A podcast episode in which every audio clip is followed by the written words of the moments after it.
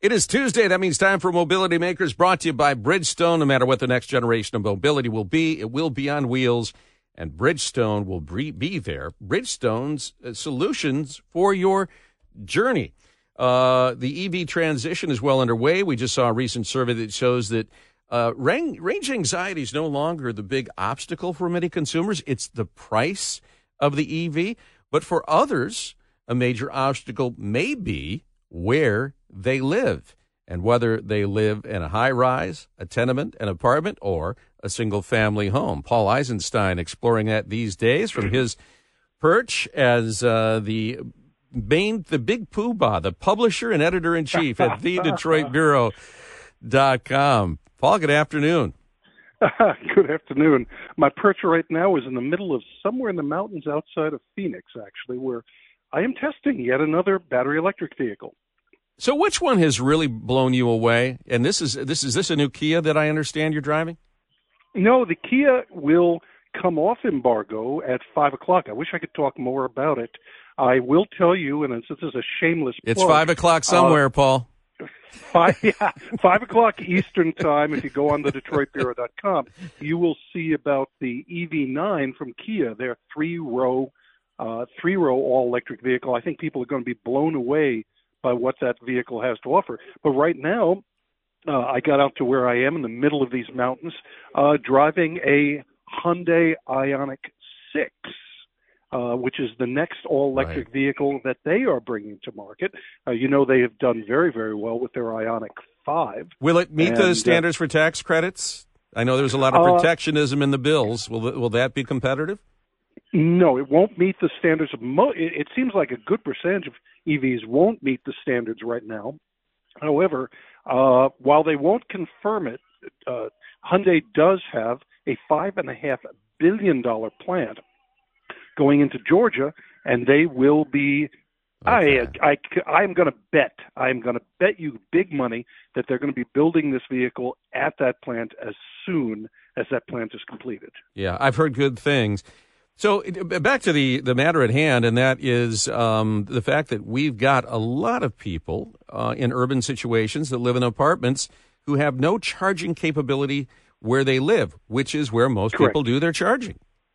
Yep, about about 40 million Americans live in apartments or uh, similar type dwellings. And then you have to add millions of people who live in situations. We have some in the city of Detroit where they have maybe no driveway, certainly no garage. They may not have a place where they can uh, simply put a charger on their property. So when you add that up, the number's closer to 50 million people. Uh, and that would be a market for many, many millions of automobiles. That's going to be one of the biggest challenges we face going into this electric revolution.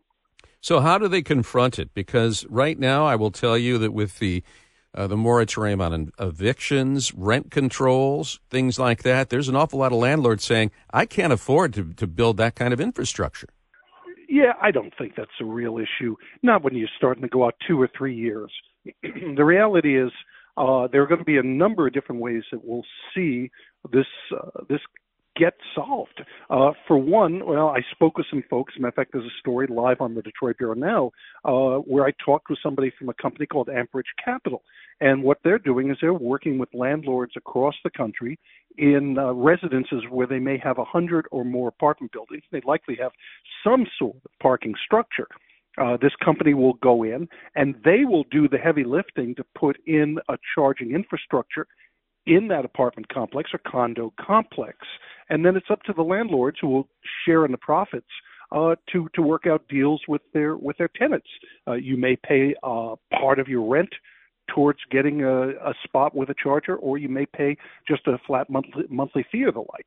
Uh, that's one solution. Another, uh, there's an outfit called Parkway that is based out of Philadelphia. They are North America's largest owner and operator of parking structures.